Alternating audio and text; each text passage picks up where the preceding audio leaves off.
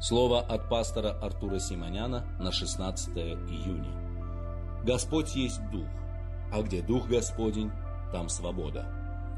Второе послание к Коринфянам, 3 глава, 17 стих. Возлюбленные, где Дух Господень, там свобода. Мы знаем, что мы призваны к свободе, для свободной жизни. Однако свобода – это понятие относительное.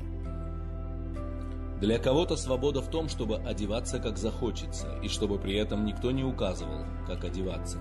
Для другого свобода лежать, где захочется, даже на улице. Для кого-то еще свобода в том, чтобы говорить, что захочется, и чтобы никто не затыкал ему рта.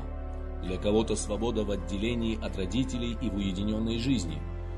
Многие молодые люди Думают, если они модно одеты, то имеют право пренебрегать словом взрослых и считаться только собственным мнением. Но Библия учит нас правильному отношению к свободе. Написано, где Дух Божий, там свобода. Что означает свобода? От чего мы хотим быть свободны? Если вопрос ставится так, то становится понятным, что такое свобода. Слово Божье дает нам свободу от всякого рода грехов – Свободный человек тот, кто свободен от грехов.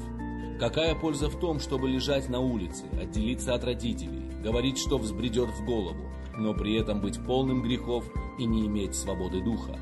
Святой Дух пришел в нашей жизни, чтобы дать нам свободу. Бог спас нас из курятника и даровал нам жизнь орла, чтобы мы парили и зависели только от Божьей воли, а не от мнения окружающих.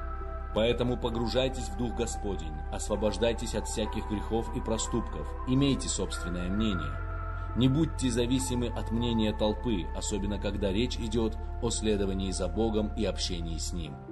Да благословит вас Господь, будьте индивидуальностью. Аминь.